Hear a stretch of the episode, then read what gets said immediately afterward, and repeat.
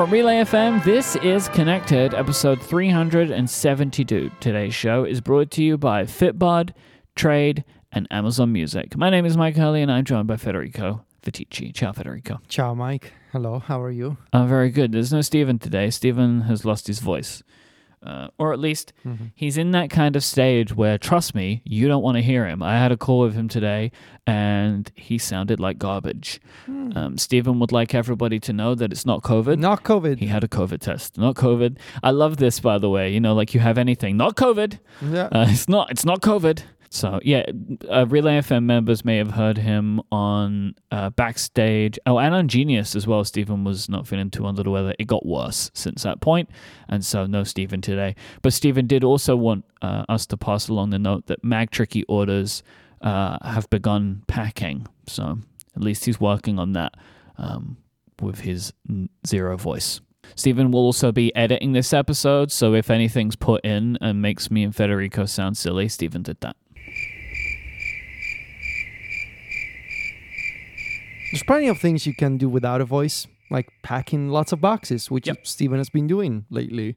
There's a big postal energy going on with Stephen right now. So he loves posting that stuff. He does love the post office too. It seems like it.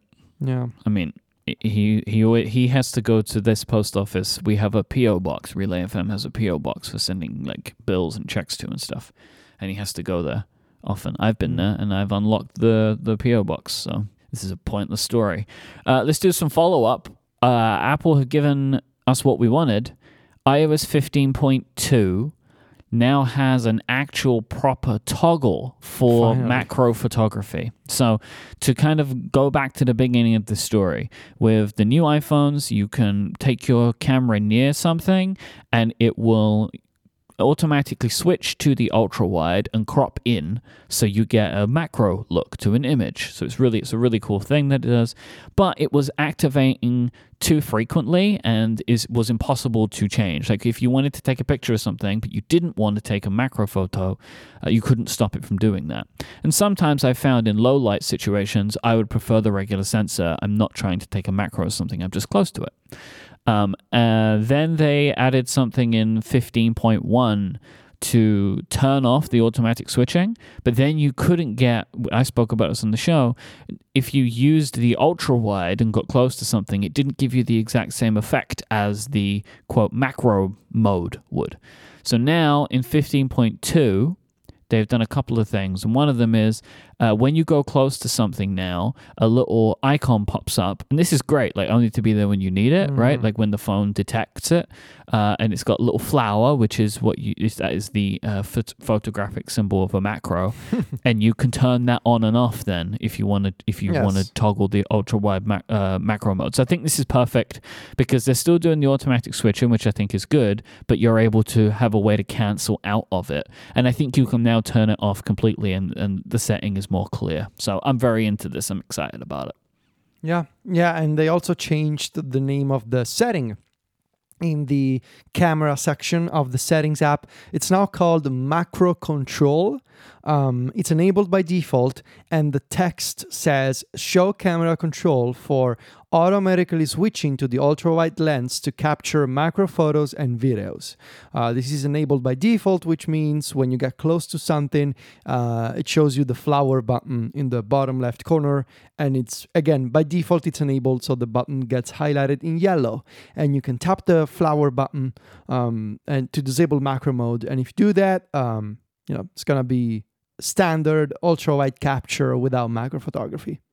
I think I'm very pleased that they're doing it. I think this is a great, because I love the macro thing, but I don't need it. I want it all the time. This is what I was saying. I didn't want to turn it off completely because then I felt like I was missing out. So I think that this is a great way to do it. And I actually think it's the right way rather than adding another permanent mode or button to the camera app. I think this is It's a dynamic button. It's a button, but it appears when it makes sense, which is fair compromise that I can think get it behind. Compromise, I think, is a great word for this. I'm pleased that they're still iterating on it. Right, this is months after they put out the feature. I'm pleased that they're still iterating on it. I'm pleased that they didn't just kind of be like, oh, it's fine, or we'll deal with it in 16, right? Like, is anything else in 15.2 of interest to you? I'm sure you're running it. I have a whole note that I'm just pulling up in my Obsidian. Minor things, right? So, for example, you can search inside your playlists in music. Oh. Or, well, the TV app is kind of new. The TV app has a new sidebar on iPad, and there's a new store section. So they are doing more work to sort of consolidate everything into one place, which is the TV app. No longer a top bar on iPad. The sidebar makes a lot more sense for the iPad. And you can open the store view from within the TV app itself. Now, it's still not perfect because I've found, like, I'm one of those old weirdos that still buys music from the iTunes, movies and TV shows, from the iTunes store. Like, I still purchase TV shows and movies from iTunes. I still do that too. Okay, so because sometimes something's not available, or you want it quickly, or exactly. For me, like if I have a movie that I like really, really love, and I know I'm gonna watch it a bunch, or I have watched it a bunch, I'll own it so I can just easily download it and don't have to deal with you're on. Netflix has decided that you need to refresh your connection, but you're on a plane. The iTunes Store is great, and you got 4K, Dolby Vision, Dolby Atmos. It's really good stuff. Anyway, The Store tab section in the TV app, it still kicks you out to the iTunes Store for a bunch of different purchases. It's very inconsistent. It's like they put like a mini version of the iTunes Store inside of the TV app, but they only got halfway there. And so when you want to make a purchase, you're still taken to the iTunes Store app, which is a separate thing. I wonder if maybe down the road, they'll do the proper version of this, which is the iTunes Store app will be gone and you will have this legacy, if you will, store views inside of TV, music. What else? What else do they sell? I don't think they will put a store in the music app, though. But they're literally keeping this iTunes Store app installed on device. But like, can you the music app is basically Apple Music, right? Like that's the app by and large. Like I know you can put your own music in it, but if you do that, Apple still wants to really remind you that Apple Music's a thing. But I mean, I guess they could find a way. Maybe just a button that says Store, but it's built like it's behind like two different windows. You know, like that's what I'm thinking. Yeah, that's what I'm thinking because I mean, right now on the iTunes Store they have music. Okay, there's Apple Music. Movies and TV shows, they are doing the Store tab in the TV app. Then what's left is ringtones. So I guess the big question is what happens to the Tones Store, which is still... They put it in the phone app. Oh my God, yes. Oh my God. It's the phone store. I'm looking at the Tone Store. It's a DJ because it's like charting high. I feel like maybe at one point the iTunes Store used to have audiobooks too, and they're in the books app now. Exactly, along with books. So, it has been split into in multiple apps already. So, I don't know. Anyway, 15.2, you're going to find the Store view inside of the TV app, and then it's a bunch of minor stuff like, you talked about the child safety features on upgrade with Jason that's coming. There's a new design for the notification summary, which I complained, if you remember from my review, I complained like this is boring, like it's a boring design. They have tried to make it less boring. So now you get this floating sort of cards for the top notifications in the summary. Looks nicer. I still don't care because I don't use this thing. No, it's I don't. I feel like in idea, this is a better feature than in practicality. While we're talking about notifications, I would just like to register a complaint, having now used iOS 15 for a really long time, and I haven't gotten used to it, and I don't like it. How small the buttons are when you like if you long press on a notification. And they are smaller. They're too small. The buttons are way too small to do anything. They used to be easier when they were bigger. The buttons are absolutely tiny. And I've still not gotten used to there being no dedicated button to get out of that view if you long press on a notification. Like you have to kind of just like push the notification away. There used to be a little X button on the top right-hand side. So like they made that view, everything to do with that view, like of long press on a notification, they made worse. Like...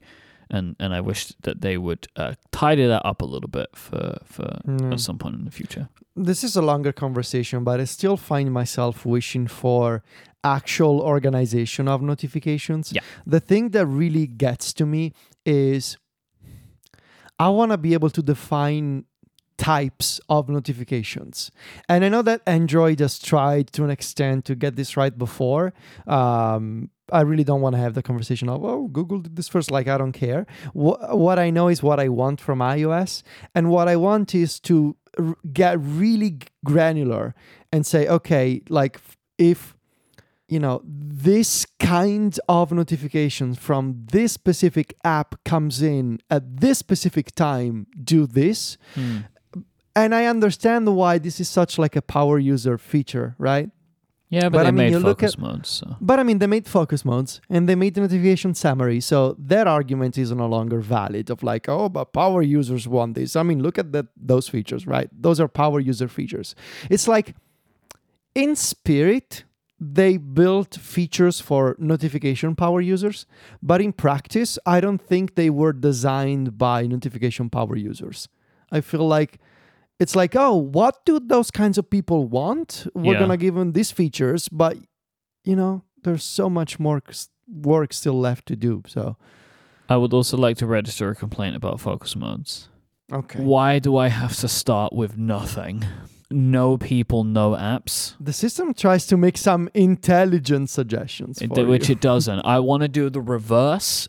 Sometimes, like maybe not always, but I would like the option of like select all applications, select all contacts, and then remove the ones I don't want. Like I would like both options, please. So just have a select all and then let me uncheck stuff would also be really nice. Anyway. Anyway. Have you seen Hyper's 15-port laptop dock? I have seen a photo of this thing, yes. I also got an email because I signed up for one of their campaigns. Like, I think I bought a battery like 2 years ago, and then they always get in touch with me. This is the main reason I have mentioned this, which is what you've just mentioned, and I'll get to that in a second. But like, they've made a dock that is basically as long as one of the new MacBook Pros and is intended to sit underneath it. You kind of like prop it on the back. It lifts your laptop up a little bit. And then it's got like 15 ports. It's got like a bunch. It's just got a bunch of everything. It just looked like an interesting product. So I wanted to just mention it because I like to mention weird products every now and then on the show. But mostly just as like a PSA, if you ever back one of Hyper's products on Kickstarter, they will spam you about every product that they ever make forever. Like I backed the same as you one of their, it was like an iPad thing, and every time they launch a new product they set it as an update to their existing Kickstarter campaign, and that really grinds my gears because that is not what the update thing is for, and I cannot find a way to leave this, so I get these notifications from them all the time.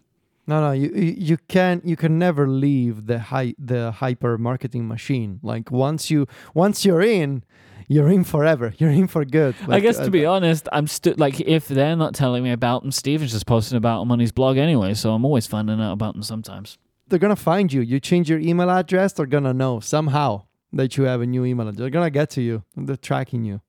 I saw something on Mac Rumors today that I wanted to put into the show because I felt like it was for you, which is that it was rumored that WhatsApp is working on an app for iPadOS that will also have a Catalyst version on the Mac. Oh, I'm so happy. This is great news. I know that I'm pretty sure that even Sylvia does this. People have been using the WhatsApp web view as a desktop version of it. But here we're... This is what I do with Instagram on my iPad. Same thing. Oh, okay. Yep. So WhatsApp is a web view that you connect to your WhatsApp app on the phone by scanning a QR code. I believe that's how it works. But here we're talking about a proper like multi-device support for WhatsApp, which has been historically tied to one device at a time. And here we're talking about a Catalyst app for iPad and macOS. This is going to be amazing for me. At that point, realistically, like the only reason that I'm using iMessage is for you guys and John and a couple of other friends, but all my real life, well, not real life, Italian friends, really. We are real life friends, Federico. Well, it's been so long since I last saw you. That's the problem. I know what you mean. But all of my Italian friends and family, we all use WhatsApp. So I am very happy. I have this with everyone I know too, in that everybody that I know only uses iMessage for me because everybody else uses WhatsApp. Yeah. So like I have some family group, like me and my two brothers have a group text and they only use iMessage for me. They use WhatsApp for each other. All of my family send me iMessages, but to each other, they all use WhatsApp. Yeah. What can I say? I don't like WhatsApp. I really dislike WhatsApp. I don't know what it is. I wish that I could stop using it. I really do. Ah, you don't want to. Right. I get you. Yeah, but... Like, I wish that I could, but I also don't want to use Telegram. And yes, I have heard about Telegram. I have heard about all the alternatives. The problem is my family and my friends will never leave WhatsApp. So I'm stuck with it. Like, ideally, I wish that I could use one messaging app. Like, I really want to. But also, I really want to talk to my friends, you know? So that's the problem. Yeah, I do have some WhatsApp groups that I can't get away from. But, like, that's just how I communicate. With some people. But yeah, he who must not be named confirmed that Facebook was working on multi-device support for WhatsApp, which is like a thing that has not actually been possible really because of the way that it's architected, but they were doing something to make that possible, which would then allow for an iPad app. Because currently, like, an iPad app for WhatsApp would be useless. Yeah. Just be empty. I wonder here if there's the beginning maybe of a trend, because I see this news here of WhatsApp. Did you also see that Amazon is bringing or brought Prime Video to macOS via Catalyst? Yeah. I wonder if we're starting to see what Catalyst was meant to be. Maybe. Yeah. And two is just, you know, too small a number. But this is what Catalyst was supposed to achieve, right? To make it easy for these big companies and small developers too, but also big companies to unify their code bases and be like, well, I guess we're doing native versions for iPad and Mac now because they're based on the iPhone version. Mm-hmm. So maybe we got to keep an eye on this if there's more. It's an encouraging trend, I think. I think it's good. Maybe not a trend, maybe an encouraging sign for now, but hopefully if it becomes a trend, I'm going to be really happy. You know, all these apps that I got to use on my iPhone. There's this website that I keep finding every time there's a WhatsApp rumor. What's it called? WA Beta Info. This is amazing. It's a blog that has been around for years. Wow. And all they do is cover WhatsApp betas. I love these kinds of websites. Like, very, very specific. WA Beta Info. WABetaInfo.com. Look at this. It's just WhatsApp news. Yes. Very topical. Yeah. They're posting, like, multiple times a day. Yes. It's incredible. It's like, what if Cerebi was a website about WhatsApp? This is an incredible thing. They really post multiple times a day, every single day. For years. WhatsApp beta for Android 2.21.23.12. What's new? WhatsApp beta for Android 2.21.23.13. What's new? Yeah, they were posted like one day after each other. This is incredible. Yeah, yeah. They post like every point release. This is now a WA Beta Info appreciation podcast. Yeah, so this is all podcast. We're going to do now. This episode is brought to you by our friends over at Fitbod, the fitness app that provides a personalized exercise plan, a fitness plan that actually fits you. Because when it comes to fitness, Fitbod believes that everyone can be better.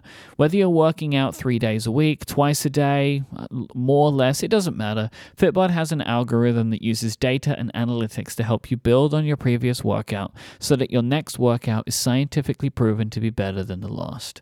It doesn't matter what you have access to, whether you're working out in a gym, whether you're working out outdoors or indoors, whether you have equipment or not. Fitbod has a bunch of bodyweight only workouts and many, many more with equipment too. They've got tons. It doesn't matter what you have or how much equipment you have access to. They're there for any exercise routine that you want. Fitbod has been fine-tuned by certified personal trainers to bring the very best of strength training directly to you. Your workout program is tailored exactly to suit your own needs, so it's perfect to you, to your body, your experience, your environment, your goals. It can be really hard to know whether you're overtraining or undertraining or really what you should do for exercise to meet what you're looking for. So Fitbod figures all of this out for you so you don't have to worry about anything. It's going to make sure that you stay on a path that's right for you, helping you take those steps towards becoming a better version of yourself. Fitbod mixes up muscle groups, exercises, sets, reps, and weight over time to keep you on top form, and every single exercise comes with a little video and instructions, which I really love, so you can see how everything's going. And then at the end of the workout, they actually show you this like diagram to show you which muscles you actually worked out the most during that session, which I think is super cool. Fitbod is available on iOS and Android. You can get started right now by going to fitbod.me/connected, and you'll get 25% off your membership. That's fitbod.me, fitbod.me/connected to try out Fitbod for free and get 25% off your membership. Our thanks to Fitbod for their support of this show and Relay FM. Today, Apple announced the Apple Self-Service Repair Program in truly a move that if you would have asked me to make a financial bet with you, I would have bet against. This is really a very, very surprising thing. So I'll give you some details. This is starting with the iPhone 12 and iPhone 13 line of phones, soon to be followed by M1 Max. It's going to start in the US in early 2022, expanding throughout the year to different countries. Apple will be providing repair manuals for their products and the ability for you to order parts online.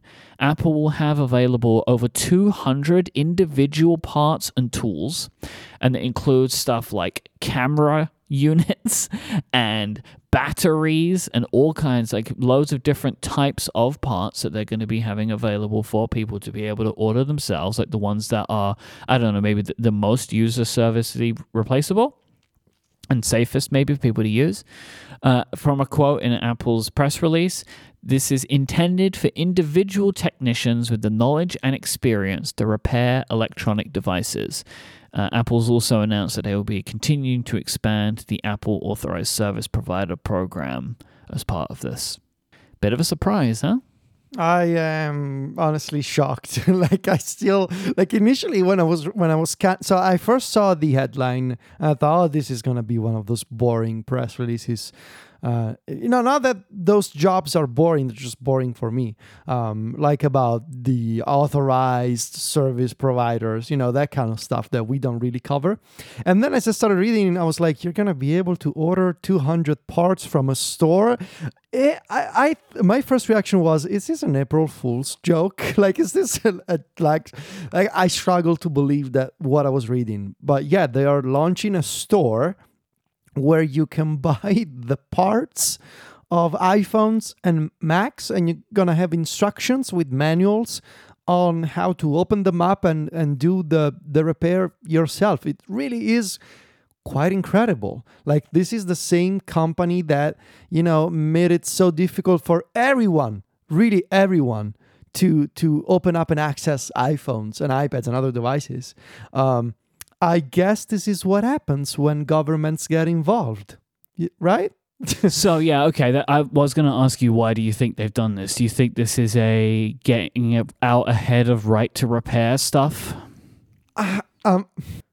We can't know, right? Because out of the goodness of their hearts, Apple thought now in 2021 to launch this new program because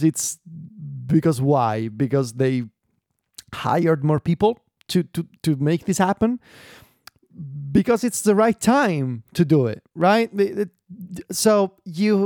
would be pretty naive to think that it's not related at all. Well, here's my counterpoint that I'll pose to you. they haven't done something like this for the App Store.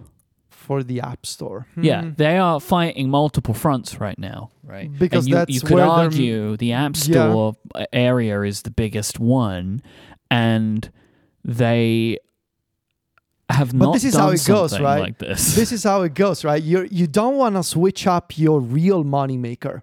You want to switch up the smaller thing, and you have to believe that repairs are on the smaller side of Apple's service revenue. But the argument that people make, I don't know if this is accurate or not, but the argument that people make is Apple do not allow you to repair phones because they want you to buy new phones, and buying new phones is their biggest moneymaker. Yeah, but I could also see a future where as these phones, they get better and better and people are holding onto them longer and longer, they want to make more money off of services instead. Yes. So you want to make it easy. So here's how the way I see this. You want to get ahead of the right to repair movement, mm-hmm. and you don't want to Apple. We know that Apple really doesn't want to change the App Store, so I could see a scenario in which they're like, and maybe I've been watching too much Succession. By the way, the new season is really bad and boring, but I'm still watching it because I gotta know the story. But here's how I would approach this: you go to the government and you're like, okay, so let's make a deal, right? You get off our back on the App Store stuff, and we're going to give you the right to repair stuff. And we're going to make it easy for people to open up and access iPhones. But you got to make a concession on what you want us to change on the App Store. Again, maybe I've been watching too much Succession. I can imagine this maybe flying with Europe. Not in the US, though. I don't think so. And maybe, I mean, I don't know. I think it's potentially that, like, this is an easier one for them to do and to get the big PR hit on, and they know how many people are going to do this. Mm. Right? Like, this honestly puts the right to repair thing basically to bed. Oh, yeah. Because now they can point and say, you can do it. Yeah, you can do it. What's the issue? Not only do we have Apple stores, not only do we continue to expand our authorized service provider program, mm-hmm. if for some reason you can't or don't want to go to one of them, you can now buy the parts and replace them yourselves. Yeah. Right? So like this one, they can put this one away quite nicely. Yes. Where the App Store is much more ingrained and much more of a bigger problem that I think they fundamentally believe that they shouldn't need to change. And I could also see an argument being made by Apple, either behind the scenes or publicly, where they say something along the lines of, look what happens if you allow us to build things our way. Oh, and look how convenient and nice and yeah. Right? Yeah, look how nice of an experience we can put together with the colorful manuals, with the dedicated store. Now imagine if you also gave us enough time to do what you would like to see changed on the App Store, but done our way. Let me tell you what I'm excited about, and we'll come back to this, but just saying it, I cannot wait to see how good their tools look. I want to see the store for the tools, like how do you actually buy them? The box, you got to believe that the box will not be a boring package. Like, is there going to be a photo of the little sensor that you can buy? Maybe. Or the little gasket that you can buy from Apple? But like they are going to sell actual tools. Like, they will have a screwdriver and stuff, I'm sure. Yeah. Right, basically, yes. I mean, it's basically what is Apple's iFixit kit? Like, that's what we're going to get here, and I'm actually pretty pumped about it. My bet would be the store will have character. Like, it won't look like the Apple Store. It will be more like, hey, you're a technician. More homely. Yeah, I think so. This right to repair stuff is, for me, okay, so I'll just say, for me, everybody has their own feelings about everything, right? For me, this self-service repair program, the way that they've announced it, we'll see how it actually is when it comes out, what's available, what isn't. This, to me, feels like, for my own personal beliefs, solves Apple's service problems. Like, there are going to be people that have wildly varying sets of opinions on these. Like, I'm not a huge right to repair advocate.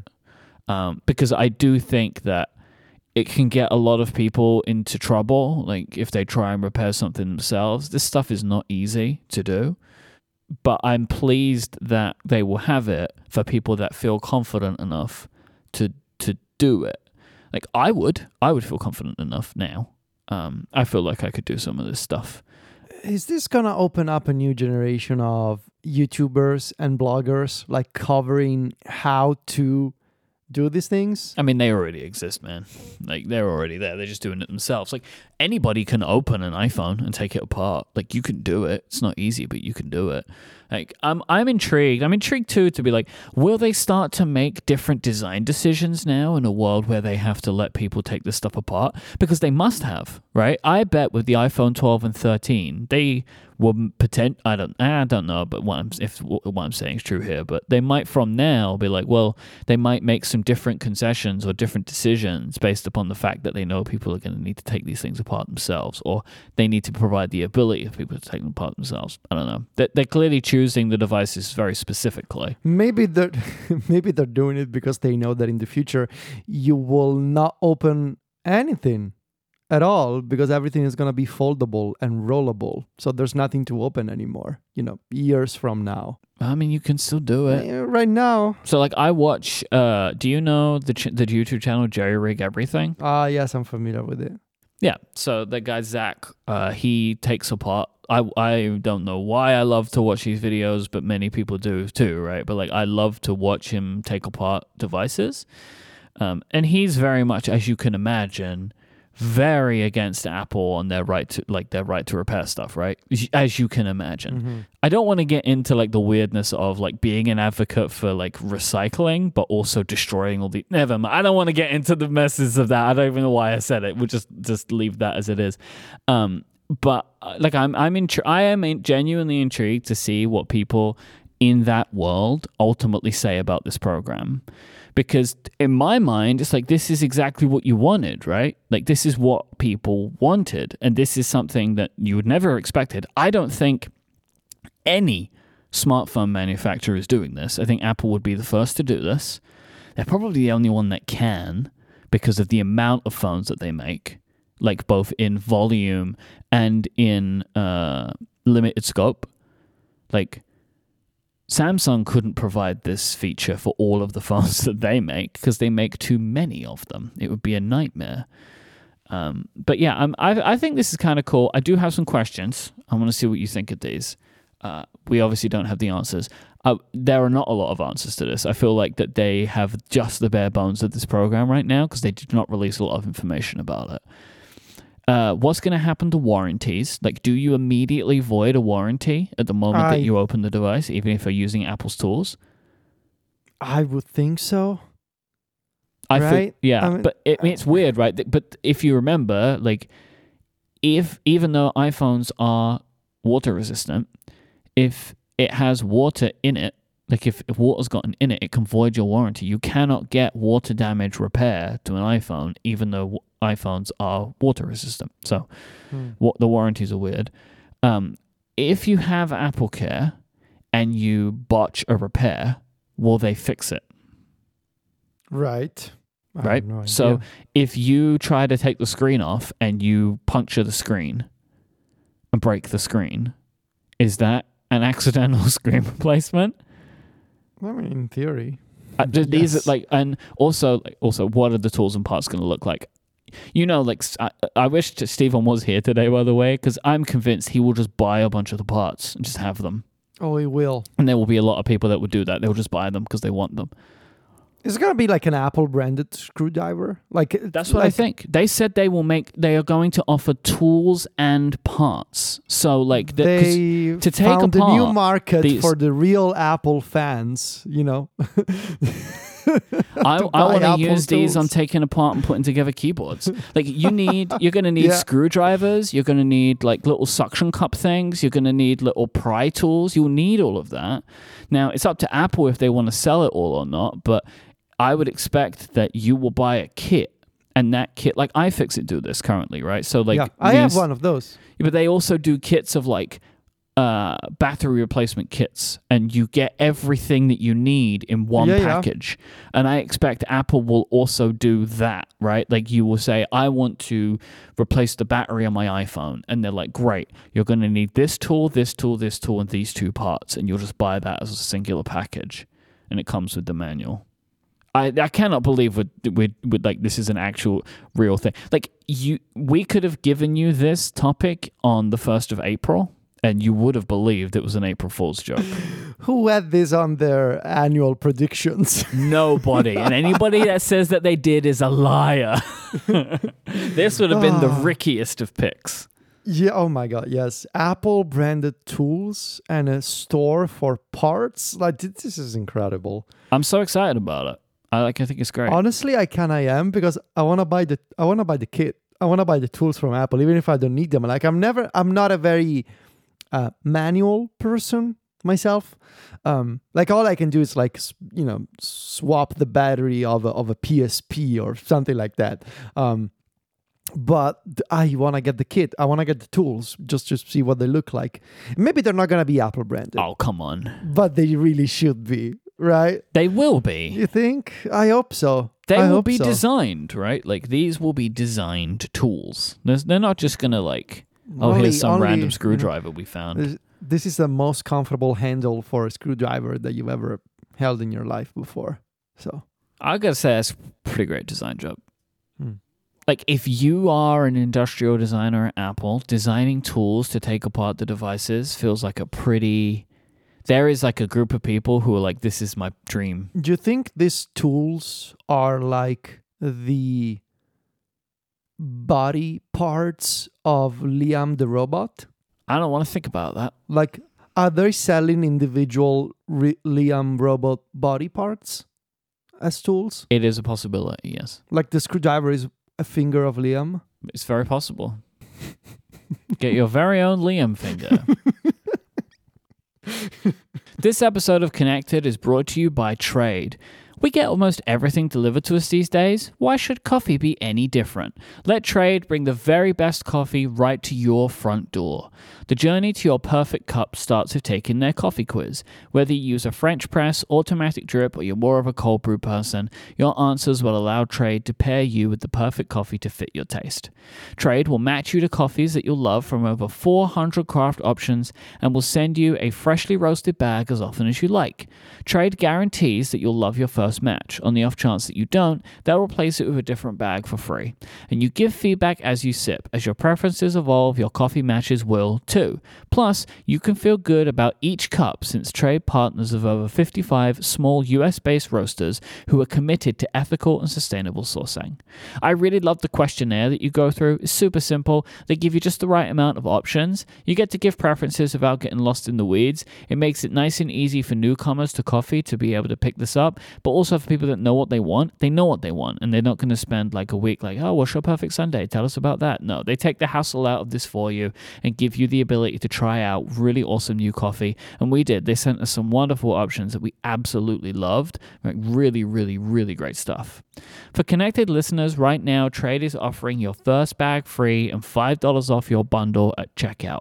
To get yours, go to drinktrade.com/connected and use the promo code connected. Take the quiz to start your journey to the perfect cup. That's drinktrade.com/connected and the promo code connected for your first bag free and $5 off your bundle. And this holiday season, give the coffee lover in your life the gift of better coffee too with their own personalized gift coffee subscription from Trade. Our thanks to Trade for their support of this show and Relay FM. I think it was last week. Yeah, it was during the roast. We realized that you were using Tweetbot, and you said that you were creeping on me that I wasn't using Tweetbot. And now today we have a bunch of Twitter things to talk about.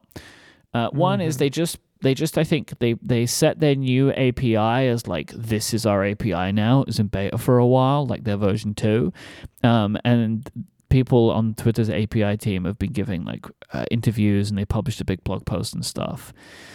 And it seems like Twitter really is swinging back the other way with the approach to their API.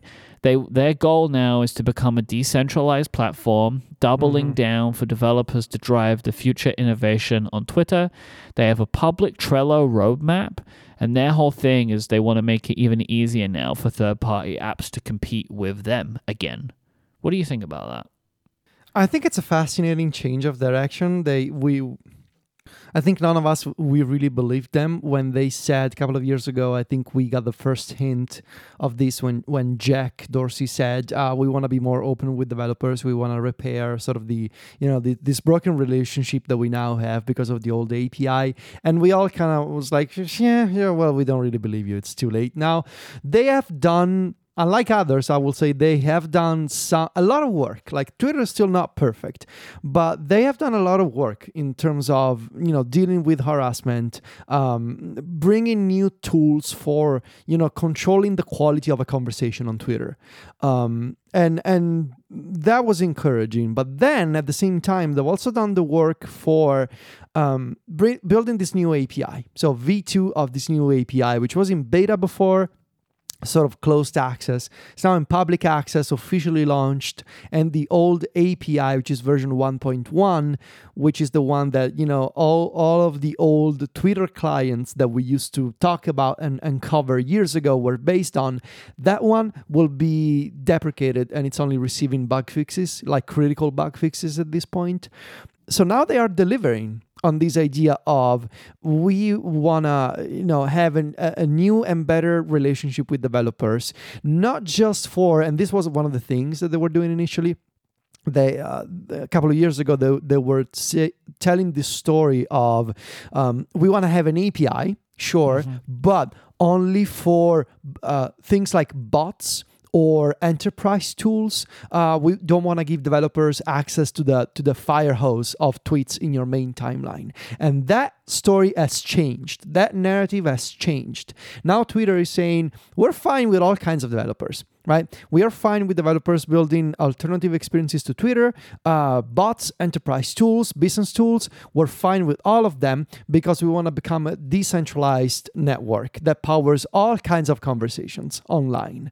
I mean, sure, words are one thing, but, in this case, we have the actual product, which is the API, and it's out and it's working and developers can sign up for it. And they are upping the limit of how many API calls you can make per month. I believe that the base tier of the API has been increased to 500,000 tweets per month. And I want to say that the new default, what's it called? The escalated tier, something like that, high level tier, I don't remember. It should be 2 million tweets per month, I believe. So that's a lot of tweets. How does that work? Do you know, like the 2 million, like what is that counting? They literally count how many tweets your app is receiving from the API, I think. Is the app like... So for example, Tapbots, they make uh-huh. Tweetbot, and Tweetbot uh-huh. is using the API, uh-huh. and Tweetbot, I'm guessing, they have a certain number of hundreds of thousands. Yeah. Of users, maybe, ideally. And in total, those users in aggregate, in total, each month they consume 1.8 million tweets. Mm-hmm. Me as a person, I see 700, 800 tweets per day. Now multiply that for hundreds of thousands of users. Right. And you get your number of tweets. Right. Okay, cool. So, yeah, but it's something that they would somehow know, like Twitter reports that to them, I guess. And you have a developer console. You can check the kind of numbers that you have. Broadly speaking, that's how it should work. So what I think is encouraging here, so this idea of the decentralized platform, right? This is the kind of thing that a bunch of services have tried before. I feel like I'm contractually obligated by Relay FM to mention app.net, which is the kind of service that, I don't know. This has got nothing to do with me. I don't know why. Stephen would love it, but it's not here today. App.net was kind of based on this idea. We have other services today sort of doing this. Micro.blog, for example. Mastodon, of course, is the other service that a lot of people want to tell you they're using. They're all trying to solve this problem of, can you keep having conversations on the same network, right? With the same profile, like at iMic, but it doesn't have to be the one Twitter.com website or the one, you know, Twitter app from the App Store.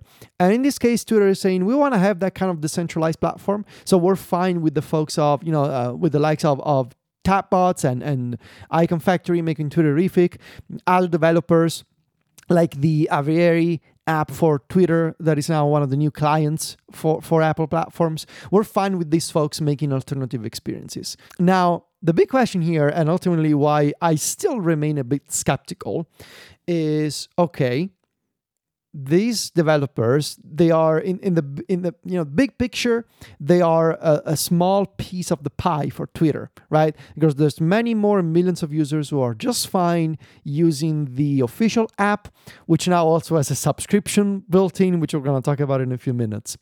But I have to wonder still, the users that are opening Twitter and seeing Twitter via those alternative third-party tools, they're not getting any ads. Right? They're not getting any Twitter is not monetizing those users at all. They may be monetizing developers. I think the API as a cost for the higher plans, maybe. Is Twitter going to be okay with this forever? Or are we going to reach a point where Twitter is like, yeah, we want to have a decentralized platform, but you got to inject some of these tweets in your API, you know, every 30, every 50 tweets, you're going to see an ad. I have to wonder if that will happen at some point, because you can only be decentralized and free for so long. So I still remain a bit skeptical on that. But so far, you know, there's a new sort of the ecosystem of Twitter clients has sort of picked up again, and I try to keep an eye on this on the App Store. There's more Twitter clients now than, you know, that I've seen in the past 5 years. And it's a good thing that developers can play around with. It's one of the most popular API there has ever been. I mean, for Apple platforms, I can think of Dark Sky as another popular API in our community, and that was acquired. Yeah. So to see Twitter back, I'm happy to see this, but I still remain somewhat skeptical on the long-term outcome. I would say Twitter is like the example of an API that apps are built on. Mm-hmm. Like, I think that's kind of where it started. Like, because it was early.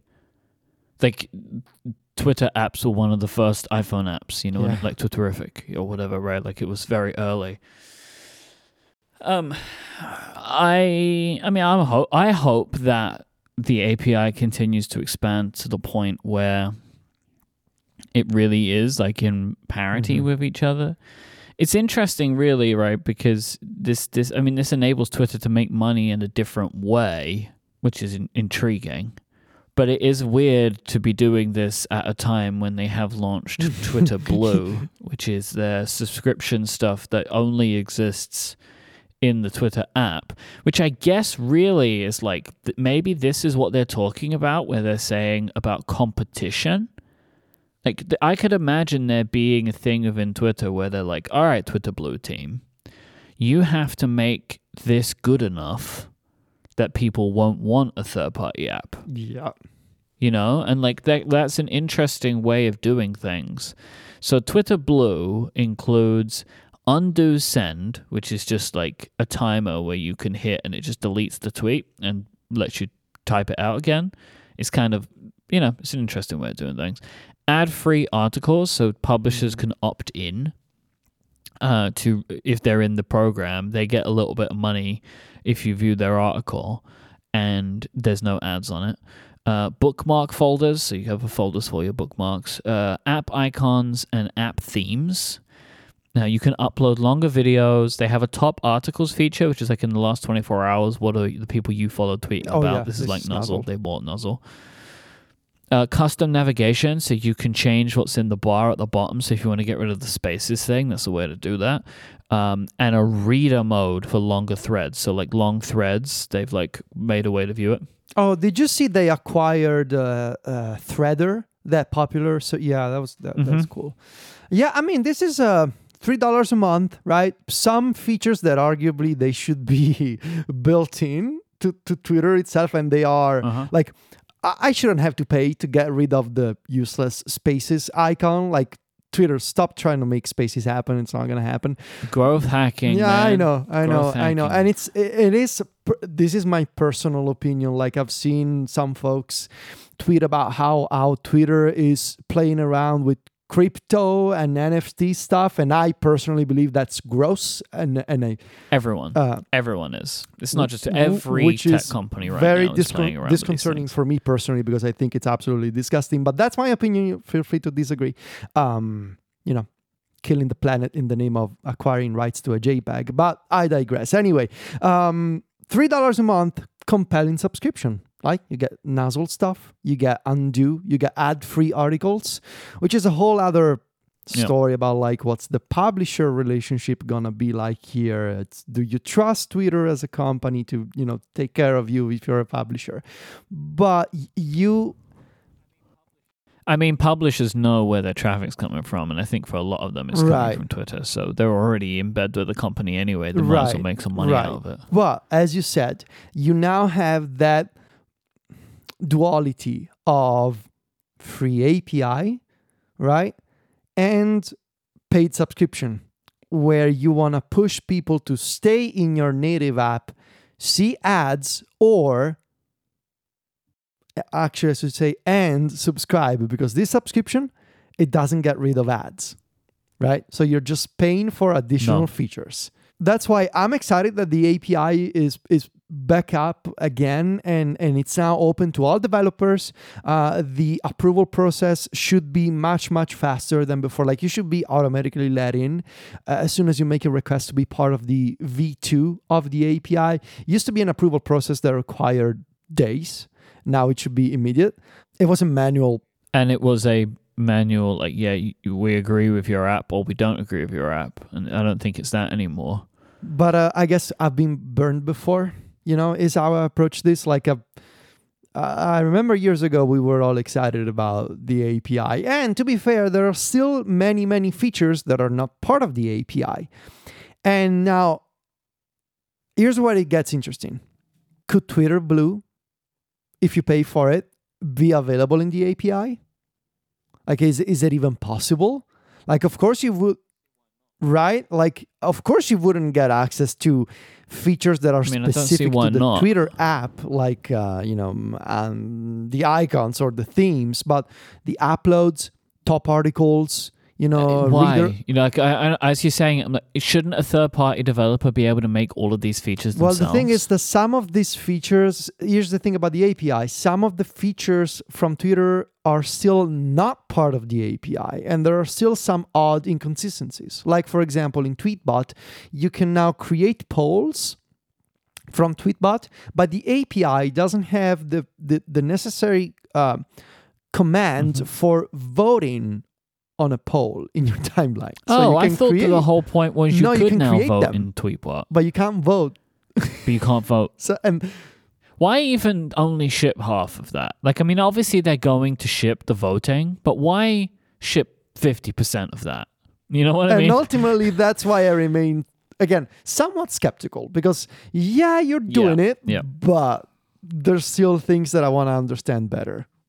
Yeah, I would like to be able to pay for, like, Twitter Blue Plus that gets rid of ads, and I would pay $5.99 a month for it. Blue Plus, that's a good name. Twitter Blue is not available worldwide yet. It's only in a few countries. It's not in the UK. It's not in Italy. Mm-hmm. But you're on Tweetbot now anyway. Is there Tweetbot just came out with a new version too, right? It has the poll thing. Does it have anything else in it that you're particularly excited about? Because I know, like, last time you spoke about the reasons that you were using Tweetbot. They also added support for limiting replies, like limiting who can reply to your tweets.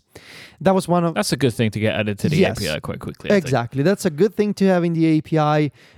It's the kind of feature when we first saw it last year, we all thought, oh, this is never going to be available to third-party developers. But no, it's available now in the API. Great sign. And yet, look, I'm fully aware that in Tweetbot, I don't get still a lot of features. Like, I don't get the algorithmic timeline. That's another conversation. Like, Could there be API support for the algorithmic timeline eventually? Maybe, who knows? I mean, I think, generally speaking, that these days, if a technology company, like if these big companies, they want to do something, they can do it, right? It's no longer a matter of, oh, they don't have resource. Like, if you really want to do something, you can do it, if you're one of these companies. The matter is, do you want to do it? Right? Does it actually make sense for your company to do this? It's no longer a question of, oh, that's not possible. No, anything is possible. Like, well, roughly anything. But yeah, Tweetbot. So I'm aware that I don't get some features from Twitter. For now, I'm okay with it. Because I was coming from a place where I was really missing a lot of interesting tweets. And by interesting tweets, I mean John was literally sending me tweets at the end of the day for like new apps or articles that we could link on MacStories that I hadn't seen in my timeline at all. And there's an underlying problem here for me personally, which is I've always been a timeline completionist. As much as I've tried to kick this habit many, many times, believe me, I just can't do it. And so I found myself trying to be a timeline completionist with the Twitter app, with the official client, and it's just impossible because it never keeps your place and it doesn't have timeline sync. So that's why I came back to Tweetbot now that it's in a functional modern state again. Who knows what the future holds for me? Maybe if timeline sync becomes a Twitter Blue feature, I'm just going to pay for it and I'm going to switch back to Twitter. But really for me, Twitter is work, right? Twitter is where I discover stuff, I would say. It's also a place for funny tweets and the kind of stuff that I share with you guys. But it's mostly work. Developers, apps, video games and music, like that kind of stuff. And for work, timeline sync is just incredible. Like it's super useful to have. But I always keep my options open. So we'll see. I can't sign up for Twitter Blue. I can tell you that. Even though I use the US App Store, it detects that I'm in Italy. But I haven't tried with the VPN yet. So maybe I should try that. Usually these services, you can't see the sign up. But then once you sign up, you do have access, even if you are outside of the country where the feature is locked into. Yeah. So that's what I want to try. Yeah. I want to try and sign up with the VPN, then turn off the VPN and see if I can keep using Twitter Blue in Italy until it launches in Italy. Which probably won't be that long. Yeah, I hope so. But there aren't reasons other than they're just like, I guess, estimating rollout and how it works and stuff. Yeah. It's not like they have content issues that they're dealing with. Maybe they're waiting for certain places until they get enough, like, as well, maybe the ad-free articles thing, like there has to actually be some people. I don't know. Oh, like some partnerships. Yeah, I could see that. Maybe. Mm-hmm. Yeah, I mean, it's interesting. Like, the whole Twitter API thing is still such a weird and interesting thing because, like, realistically, it does not make sense for them to offer this. Like, if you actually sit and think about it, this is not a thing they should offer. They should have the app that they make be good enough that everybody wants to use it. Like, Twitter is not a service. It's not like a public utility. It is a social media app, and it's very weird, and they are the only one that's really popular and has this thing. Like, if they never did it at first, they never would have started it. Oh, yeah. I feel like. So it is super weird, but I'm pleased to see them doing things again. Because, like, I get on with the Twitter app, but it's not, like, my favorite app. Me and the Twitter app get on okay. I would prefer to not see their ads because Twitter's ads are really bad. Oh, like, I'm not, like, a no ads on social media person because I like Instagram's ads. I think they're really good. They're very relevant to me. And there's always stuff in there that I'm either intrigued about or I think is visually nice. But Twitter's ad platform is so bad, like the things that it thinks that I'm interested in, I could not be less interested in. So, you know, if they just did a better job, then I wouldn't mind so much. This episode is brought to you by Amazon Music. Because you're listening to the show, I'm going to guess that you love podcasts. You'll find a ton of binge-worthy podcasts on Amazon Music, including this very show too. Because Amazon Music has more than 10 million free podcast episodes for you to listen to. You can check out the hilarious podcast Smartless 1 week before everyone else and ad-free, and the true crime podcast Dr. Death Miracle Man is available 2 weeks early on Amazon Music as well. But Amazon Music isn't just listening for podcasts. You guessed it, they have thousands of music stations and top playlists for you to stream for free. No matter what you're listening to, you can go hands-free with Alexa. And if you want to use your own music on demand and listen to it ad-free, you can try Amazon Music Unlimited. That gives you unlimited access to over 75 million songs in their library, as well as podcasts, music videos, and more. With Amazon Music Unlimited, you can listen to any song, anywhere, offline, and with unlimited skips. What I love about podcasting, right, is that there's a show for everything, and all of those shows are on Amazon Music. It's right there in your pocket. The app is really nice and easy to use. Whether you want something that's tech-focused, comedy, maybe you want to listen to a bunch of friends play Dungeons and Dragons, it's all there on Amazon Music for you. And then you can also check out that new Adele album. You can listen to that too if you want. It's all going to be there. If you've never tried Amazon Music Unlimited, now's a great time. For a limited time, new customers can try Amazon Music Unlimited free for 3 months. No credit card required. Just go to amazon.com/connectedfm. That's amazon.com/connectedfm to try Amazon Music Unlimited free for 3 months. Go to amazon.com/connectedfm. Renews automatically. Cancel anytime. Terms apply. Our thanks to Amazon Music for the support of this show and Relay FM. All right, so the last, 3 weeks, we spent a ton of time talking about the new MacBook Pro. So let's go right the way back in the absolute opposite direction and talk about the iPad mini. Okay. Because we've had them for a while, and we were all super excited when they came out, right? Like this is everything we've wanted. Like, it's perfect. Oh, I love it so much. Now we've had them for a few months. I kind of want to know how you're feeling and for us to check in. Are we still using them the same? Has anything changed? That kind of thing. So how is your iPad mini set up? Are you using just the iPad mini 100% of the time now? Is that it? Yeah, this is everything I wanted. I love it so much. Like, that's what I would still say. No, I'm not using the iPad mini 100% of the time. It's my secondary iPad. It's my perfect little travel iPad and consumption device. I really love it.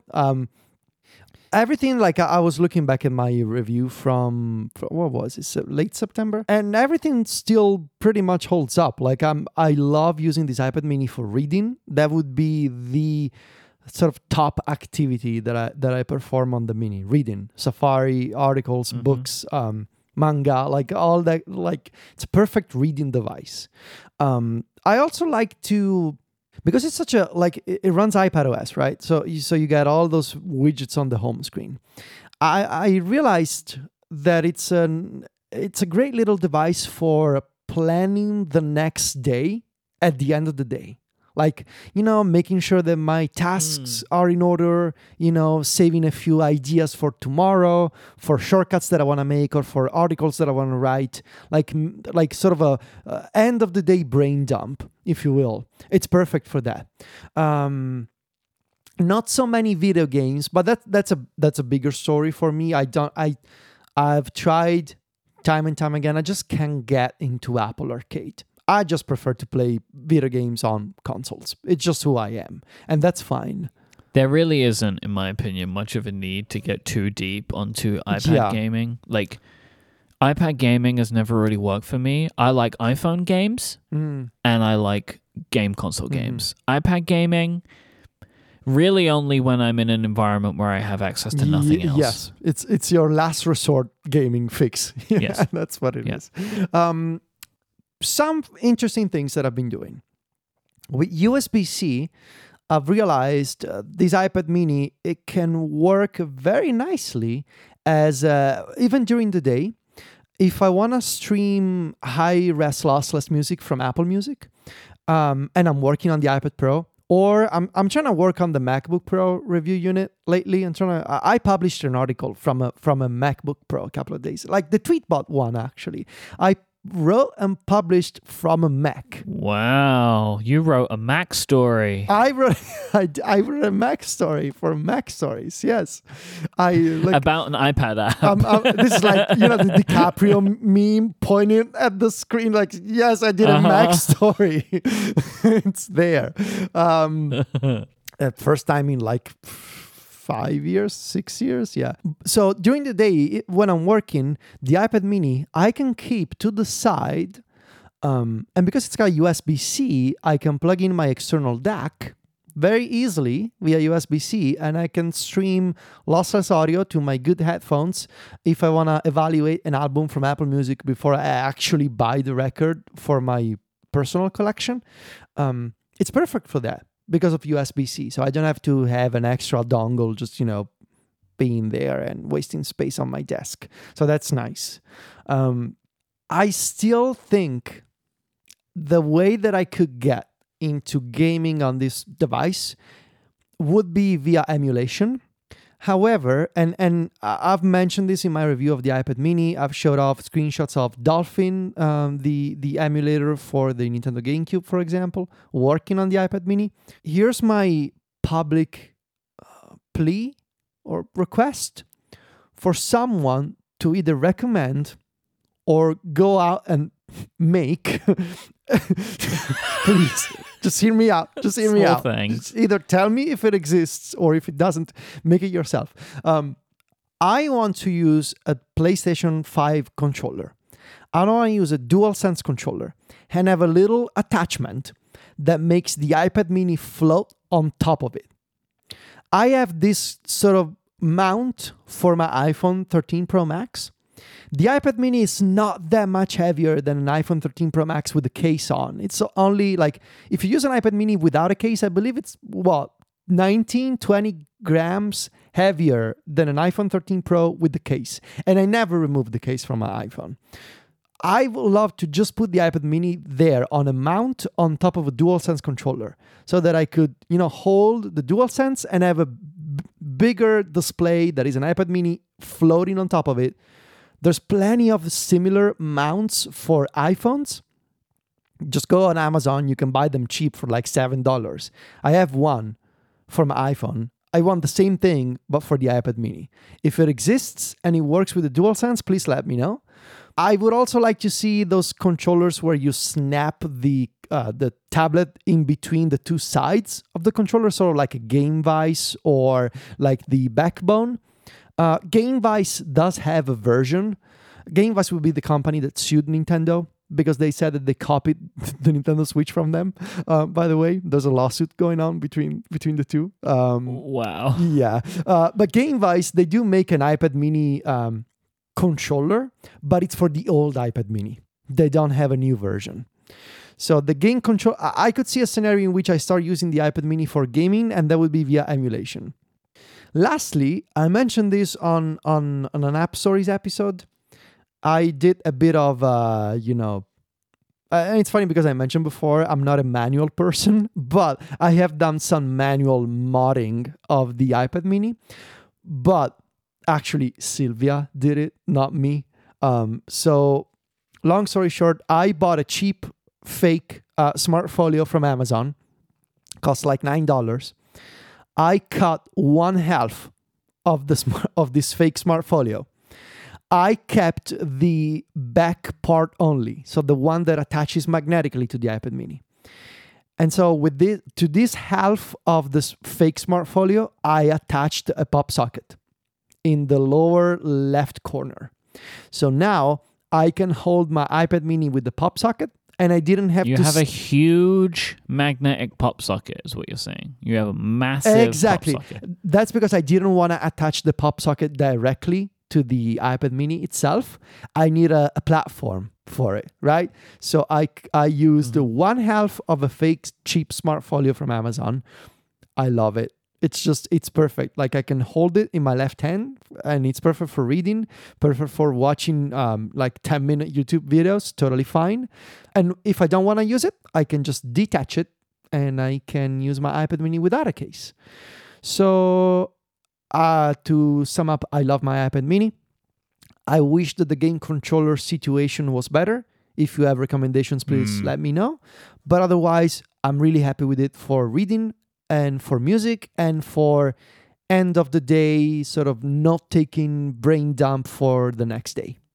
So the iPad mini is the only iPad that I use. Interesting. Which is only one. Such a massive change. Okay, so because you mentioned this on Cortex a couple of weeks ago, and I guess it's still so you are confirming the Cortex topic is what I'm hearing. Okay, it is. That is it. It's the only iPad, and I use it as two things. I use it as kind of like an entertainment device, and I also use it as my home computer. Right, like it is the main device that I use at home.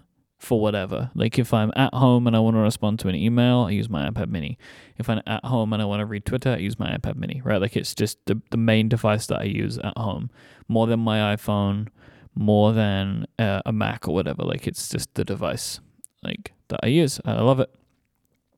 Maybe my iPhone's like pretty similar actually, because I don't, you know, if I use, I'll read on my iPhone in bed or whatever. I don't take the iPad mini into the bedroom. The iPad mini is like is in the living room. It's just on the couch all the time. Like that's where it lives and that's where I use it.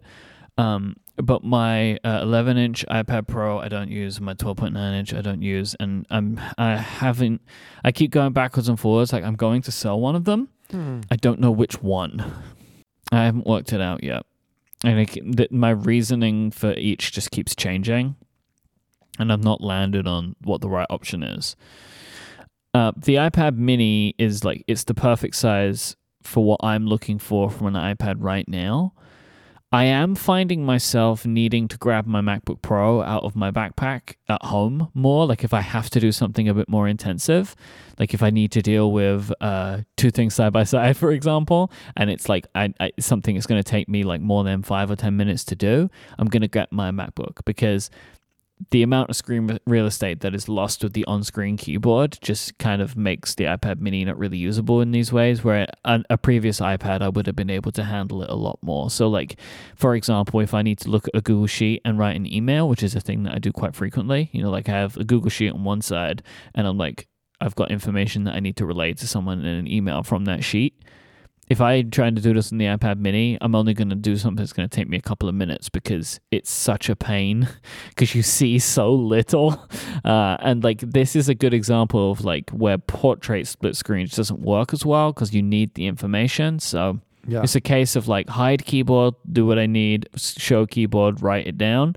And I'm only going to do that if it's going to take me a couple of minutes. If it's going to take me longer, I'm just going to get my MacBook Pro. But I'm kind of fine with that because I also really love using my MacBook Pro. But like, I don't want it out all the time. I don't really understand people that use laptops on the sofa as like, this is what I'm using on the sofa. Like, I don't get that. Like, that really doesn't like align in my brain. You know, like people that would use a laptop for all of the things that I'm using this iPad for, you know, like just entertainment and all that kind of stuff. Like James Thompson says, that is what I use on the sofa. I know people do it. That's what Sylvia does as well. And I know people do it. I see people do it. I don't get it. It doesn't make sense to me. Like laptops are like work machines. Like they are for work, but I don't know. Where I feel like an iPad has always been able to mix that divide for me. And really, it's about what you pair it with. Like, if I'm just hanging out on an iPad Pro, then I don't need the Magic Keyboard. And you put the Magic Keyboard on to what? Anyway. But yeah, I'm finding that like the iPad mini really does the job for me most of the time. And if I need something bigger, I'll get something bigger. I will say I definitely noticed the jelly scrolling. Oh, you do? Yeah, big time. So this is if you're in portrait mode and you scroll up and down, I can see one half of the screen move a little bit quicker than the other half of the screen. I'm going to try it again. This is just a thing. Like all devices have controllers in them. Some are better than others. And it can be better and different between LCD and OLED. And I'll put an article in the show notes on The Verge where they can talk about it in a bit more detail. It doesn't bother me, but I notice it. I still don't see it. So I think it honestly will vary from device to device and in the apps that you use. There's a lot of variables for if this is a noticeable thing for you. Do you have to scroll fast or slow? Doesn't really make a difference. Like, I could be reading an article and I scroll the article and I see it. My eyes are stupid. I don't see it. Maybe, like, honestly, maybe my iPad is in a worse situation than yours for this, you know? I don't know. But I see it. It's like a thing. But really, it's the only knock I have on the product. Like, you know, in general, I would love the screen to be better quality than it is, but, like, I'm fine with it. It does the job for me. But I just can't shake that feeling of, like, don't get too attached to this because you'll be really annoyed of it in 4 years' time when it hasn't changed. But in the meantime, you know, you can love it. And that's the thing with love, right? Never know how it's gonna end, but you can cherish it while it lasts. Whoa. So. Whoa. You know? Wasn't expecting that. But yeah, I love my iPad mini. You love your iPad mini. The iPad mini is really great. It's super great. This tail end of the year has been awesome for little weird things that Apple's been up to. Yeah, they've done a really good job this year. We haven't even talked about the Beats Fit Pro that I have with me, so I guess we're going to talk about those. I think we might talk about those next time because I think Stephen recorded a little bit with Mary because I think Mary got those too, so we might save that for the next episode. Very nice, very nice. But yeah, it's been a really good couple of months for new hardware. I honestly love everything that I got here. No big negative points, like just some small complaints, but overall pretty good showing from Apple in terms of hardware in this final part of 2021. So yeah, thumbs up, well done. Now, what's gonna happen from now until the spring? Like, what are we gonna talk about? Like, that's the job, isn't it? Yeah, I know. Yeah, that's the job. Well, Apple surprised us by creating a system for repairing devices, so they're just going to keep doing stuff like that. Hey, we're going to talk about that. I guess we're going to become a screwdriver and tools podcast. Screwdriver review show. I mean, you gotta talk about the company, right? You gotta find something. I genuinely cannot wait for all of the tool reviews. I can't wait. I'm so excited about it. Like that. Do you think there's gonna be like embargoes for the tools? I hope that Apple engage with creators in the tech YouTube space that are focused on device repair, like the aforementioned JerryRigEverything, like Linus Tech Tips. It would be smart to do that. I would like to see them do that. If they believe that they have a good product here and that they think that this solution is good, I would like to see them put their money where their mouth is and go out to the people that are the most critical of them and say, well, here you go then. What do you think of this? Because if they feel like that they're confident enough to do that, then they've developed something good. And honestly, I don't see why they shouldn't be confident. Like, this shouldn't be a thing that's difficult to do well. Right. Like, having good guides and availability of parts and tools that do the job, like, this should be a win all round. Like, they did not really seem to provide a lot of this information to many places. It was just mainly like the traditional publications. But I am very curious, as Zach is saying in the Discord, for the reaction of people that do care about this. Like, I think iFixit gave some quotes, I think, to TechCrunch, where it was kind of like, as you would expect, which is fine. It's like, hey, this isn't perfect, but we'll take it. Right? Like, it's a start, you know? Yeah. We'll see. I mean, I'm very intrigued. I mean, because really, again, it's like, it isn't really too helpful for just people's reactions because there isn't any information. We've given you all the information. There is no more information, right? Like, it's really now what's going to matter is when people actually have this stuff. And until then, I'm super excited about it. Yeah. All right. Thanks for listening to this week's episode of Connected. If you would like to get longer ad-free episodes of this show, you can go to getconnectedpro.co. Today, members will hear me and Federico's excitement about Adele's upcoming album, and I share a fun Adele-related story. So you can go to getconnectedpro.co and sign up for that. Thank you to everybody that has. Thank you to Amazon Music, Trade, and Fitbod for their support of this week's episode. But of course, thank you for listening. I think the plan is next week we will all be back together. Hopefully, Stephen recovers from his not COVID sickness that he has right now. You can find Stephen online. He's at 512pixels.net. And he's at ISMH on Twitter. Federico's at Viticci, Viticci. Federico is the editor-in-chief of MacStories.net. You can find me online. I'm iMike, I-M-Y-K-E. Go buy a journal at cortexbrand.com or cortexmerch.com. I gave you the wrong URL, but they both go to the same place. Federico. Yes. Are you excited about the Pokemon game? Oh, man, yes. Tomorrow at midnight for me. So just about 26 hours left for me until I unlock the game. I'm going to preload the game tonight. On my Nintendo Switch, I'm getting Diamond, getting the Pokemon Diamond. I got Diamond, too. I preloaded. Oh, you got Diamond? Should I get Pearl? Like, well, I don't know. Do we need to do specific trades? I don't know. No, we don't need to do trades. It's fine. We've never done it before. Yeah, it's fine. No, and I got the Pokemon in my Pokemon Home account anyway, so I'm good. Yeah, I'm super excited. Yes. I'm not massively excited, and I'm hoping that I will be proved wrong. I feel like I need right now that kind of simple, old school, chill game. Okay.